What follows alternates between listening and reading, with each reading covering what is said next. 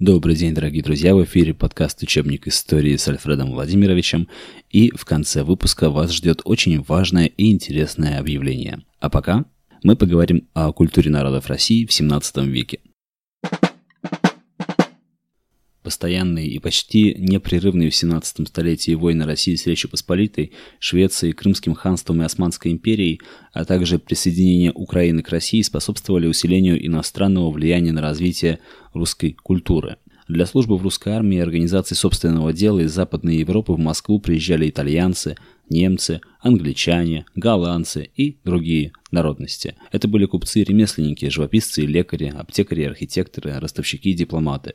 Поток их был настолько велик, что в середине 17 века по просьбе Русской Православной Церкви, которая опасалась усиления католического влияния, власти приняли решение поселить иностранцев на окраине столицы в немецкой Слободе. Немцами, то есть немыми, неспособными говорить по-русски, в России называли тогда вообще всех иностранцев. В середине столетия Слобода состояла уже из 200 дворов, в которых проживало примерно полторы тысячи человек. В XVII веке в связи с укреплением самодержавия и экономическим развитием выросла потребность в широком распространении грамотности и просвещения. К концу столетия в Москве грамотными были 24% взрослого мужского посадского населения, и это был очень высокий показатель. Особенно быстро росла грамотность среди дворян. Однако среди черносошных и даже крепостных крестьян тоже были свои грамотеи, которые успешно передавали знания односельчанам. Тем не менее, подавляющее большинство крестьян и женщины всех сословий оставались до сих пор безграмотными. Для 17 века самой распространенной формой получения образования было домашнее обучение. Детей посадских учили в основном чтению, письму и счету – Учителями выступали либо владевшие грамотой члены семьи, либо мастера из числа духовенства. Дворянские и боярские семьи стали приглашать для образования детей учителей из-за границы. В основном это были учителя из Речи Посполитой. Довольно широко распространялось обучение иностранным языкам, главным образом латыни и польскому языку. В 1654 году при Аптекарском приказе была основана первая в России лекарская школа – Вскоре при посольском приказе была открыта школа для подготовки переводчиков. Увеличился выпуск печатных книг. Во второй половине 17 века один лишь печатный двор выпустил более 300 тысяч букварей и около 150 тысяч церковных учебных книг, что для того времени было просто огромным количеством. Большинство этих книг было доступно разным слоям населения. Например, букварь стоил всего лишь копейку. Самым известным из учебников стал букварь Бурцева-Протопопова – Потребность в знаниях приводила к необходимости создания школ. Как правило, они открывались при церквях и монастырях. За образец брались украинские и белорусские школы. В качестве учителей приглашали ученых православных монахов из Речи Посполитой. В Москву для воспитания детей царя Алексея Михайловича был приглашен Семен Полоцкий. Будучи не просто образованным человеком, но и писателем, ученым, переводчиком, он внес важный вклад в развитие отечественного просвещения – по его предложению, в 1665 году при Московском Заиконоспасском монастыре была открыта государственная школа для подготовки служащих приказов. Немало для распространения книжных знаний сделали глава Московского печатного двора Корион Истомин и книгохранитель Московского печатного двора, духовный писатель, придворный поэт, ученик Семена Полоцкого Сильвестр Медведев. В 1687 году греками, братьями Лихудами, было открыто первое в России высшее учебное заведение – славяно-греко-латинское училище. Прием в него был разрешен детям из свободных сословий. Готовило это училище кадры для нужд церкви и государства, а также преподавателей. В Москве стали открываться и частные школы. Одну из них на свои средства при Андреевском монастыре основал окольничий, глава нескольких приказов Федор Михайлович Ртищев. Наука в XVII веке находилась еще на начальной стадии своего развития. Главным источником научных знаний продолжали оставаться книги западноевропейских авторов, которые были переведены на русский язык. В основном это были практические руководства в области медицины, производства чернил, добычи соли. Из-за границы в Россию доставлялись и многие технические новинки, использовавшиеся затем в научных целях. Так уже в начале века в России появилась первая подзорная труба. Ну, Автора вы помните, да? По мере освоения новых территорий географами уточнялись границы российского государства. Появились первые сводные карты страны и пояснения к ним. Обычным делом стало составление карт отдельных районов России, географических справочников для тех, кто путешествует по стране. В первую очередь для торговцев. Обширные сведения о зарубежных странах собирали русские послы. Например, во второй половине 17 века интересные сведения были получены русским послом Николаем Спифарием о Китае и приграничных с ним территориях Сибири. В 1674 году в Киеве была издана первая печатная история российского государства с древнейших времен и до начала 1670-х годов «Синопсис», ставшая одной из самых популярных книг, по которым в 17 и 18 веках изучалась история нашей страны. Ее автором предположительно был киевский монах Иннокентий Гизель. Научные знания использовались на практике. В 1615 году русские мастера изготовили первую пушку с винтовой нарезкой ствола – за один год был отлит колокол весом 12,5 тысяч пудов. Один пуд – это 16 килограммов, так что этот колокол весил более 200 тонн. Русские мастера хорошо владели техникой крепостного и церковного строительства. Широко использовались водяные двигатели.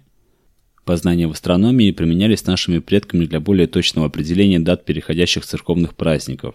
Ну, например, это Пасха. Новые явления происходили и в литературе. Она переставала быть лишь богословской, церковной, все больше появлялось светских произведений. В XVII веке впервые стали записывать выдающиеся литературные памятники устного народного творчества – былины, пословицы, песни и заговоры. Появились новые литературные жанры, например, сатирические повести о Шемякином суде, о Ерше Ершовиче или Колязинская челобитная, в которых обличались государственные, общественные и даже церковные порядки, крючкотворство, и волокита феодального суда. Повесть о Фоме и Ереме высмеивала неспособность к труду дворянских детей. Сочинялись в 17 веке многочисленные анекдоты, пословицы и поговорки. Реальных исторических героев в литературных произведениях сменили вымышленные. Из наиболее популярного жанра, каким был раньше жанр «жития святых», начал формироваться новый жанр – биографическая повесть – Например, повесть об Ульянии Осорьиной, в центре которой образ ничем не примечательной женщины-дворянки.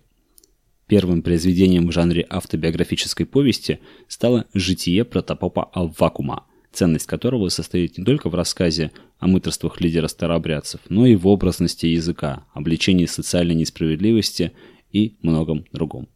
Выходец из Беларуси, окончивший Киево-Могилянскую академию Семен Полоцкий, положил начало основам современного стихосложения.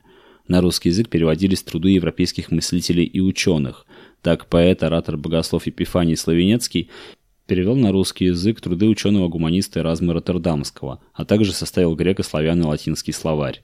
Большой популярностью у образованных людей пользовалась переведенная на русский язык зарубежная художественная литература, рыцарские романы, плутовские новеллы, приключенческие повести, юмористические рассказы.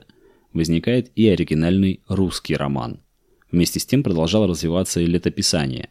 Одним из самых значительных памятников позднего русского летописания является «Новый летописец», созданный около 1630 года – Неизвестный автор в своем произведении описывает события конца XVI – начала XVII века, доказывая законность избрания на престол династии Романовых и подчеркивая, что только благодаря их воцарению в России завершилась смута.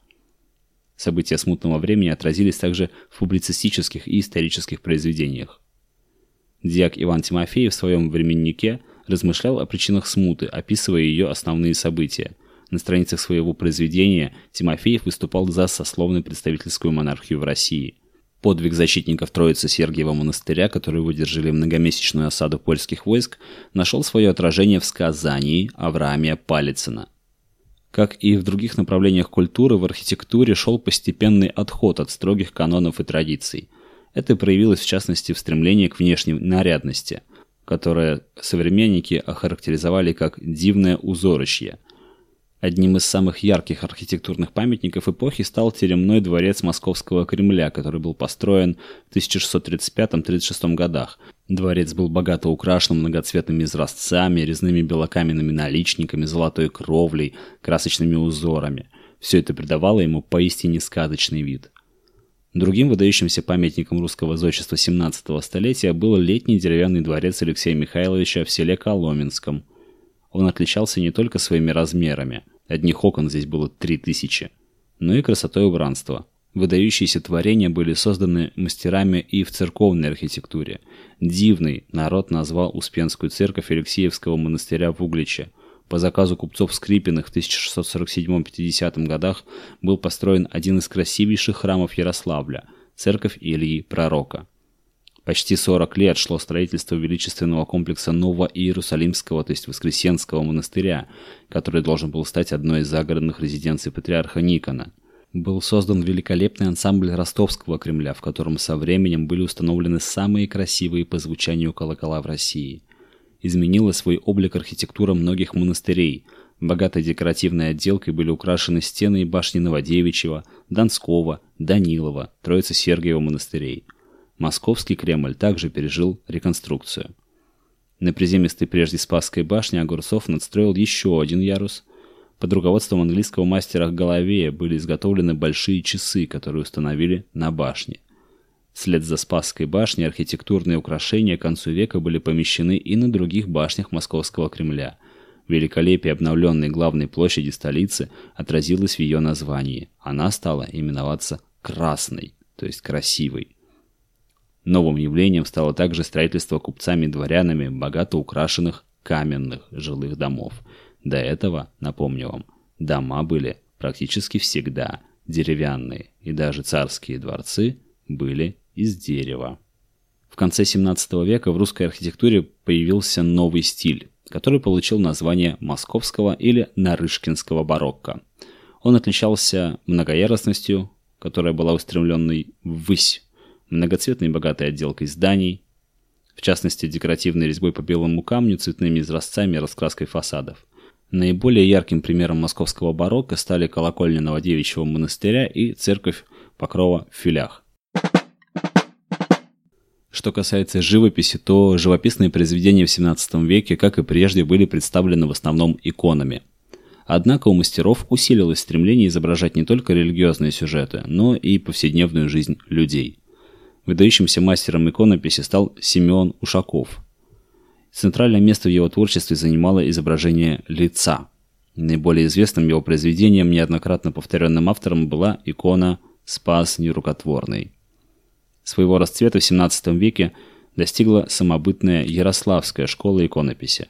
Ее отличиями – были насыщенность композиции, упрощенный рисунок, темноватый колорит, на фоне которого особенно ярко выглядят эмоциональные персонажи. В ярославских иконах нашли свое отражение исторические события, например, нашествие Батыя на Русь, Куликовская битва и многие другие. Новым явлением в XVII веке стало возникновение и развитие портретной живописи. Если в первой половине XVII века портреты писались в старой иконописной манере, яичными красками на доске, то во второй половине они уже создавались совершенно в ином ключе, масляными красками на холсте. Но наряду с традиционными видами искусства на Русь приходили и совершенно новые. И одним из них, конечно, был театр. Это было новым явлением для русской культуры. И в 1672 году при дворе Алексея Михайловича открылся первый в России театр. До этого театральное действие разыгрывалось лишь в ярмарочные дни с комарохами для толпы. Главным героем этих представлений был Петрушка, говорящий народным языком со всеми его грубостями и резкостями. Неунывающий, непобедимый герой кукольных народных представлений, в ярмарочных балаганах считался защитником слабых и угнетенных. На понятном народообразом языке он высмеивал власть и церковные порядки. Алексей Михайлович поручил пастору лютеранской церкви Готфриду Грегори создать по западному образцу придворный театр для избранных. Пастор собрал труппу из 60 иностранцев, в основном это были немцы, и предпринял постановку пьес на библейские темы. Некоторые спектакли ставились на немецком языке. На представлениях обычно присутствовал царь и его ближайшее окружение. Однако первый театральный опыт в России не удался, поскольку был далек от реальной жизни – Сразу после смерти Алексея Михайловича в 1676 году придворный театр был закрыт. Несмотря на то, что Россия в 17 веке развивалась как многонациональное государство, в котором жили десятки народов, об особенностях и культуре друг друга они мало что знали. В основном в это время постепенно шло распространение элементов русской культуры на присоединенных землях. На территориях бывшего Казанского, Астраханского, Сибирского ханств и в восточно-сибирских землях, вошедших в состав российского государства, строились города и крепости. В них обязательным было наличие православного кафедрального собора или церкви, для которых изготавливались иконы и церковная утварь. Тех коренных жителей, которые приняли православие, обучали духовной грамоте и русскому языку. Не только в центре страны, но и в национальных окраинах появилось немало книг, в том числе книг печатных. С помощью местных жителей русские первопроходцы составляли карты новых территорий. Русские дипломаты и чиновники изучали языки не только зарубежных народов, но и жителей разных областей России. Однако наибольшее взаимовлияние культура народов России в это время испытала в заимствованиях одежды, кухонных рецептов и некоторых обычаях. Итак, для русской культуры XVII века характерно переплетение традиционного религиозного и нового светского мировоззрения. Если в XIV-XV веках на первое место в развитии русской культуры вышла живопись, а в XV-XVI ее сменило зодчество, то в XVII веке передовые позиции принадлежали литературе. 17 столетие стало временем расцвета самобытной русской культуры, которая не только бережно относилась к традициям предшественников, но и отчасти оказалась открытой для лучших мастеров и произведений культуры ряда европейских стран и народов самой России. Вместе с тем, власть и русская православная церковь зорко следили за тем, чтобы культурные новшества не подрывали основ культурной традиции русского народа.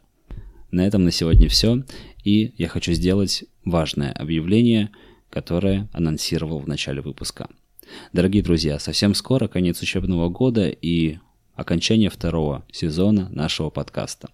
Если вы помните, первый сезон мы закончили общением с историком, военным архивистом и реконструктором Сергеем Исаевым. Мы разговаривали о Николае II, и он отвечал на вопросы, которые вы задавали ему.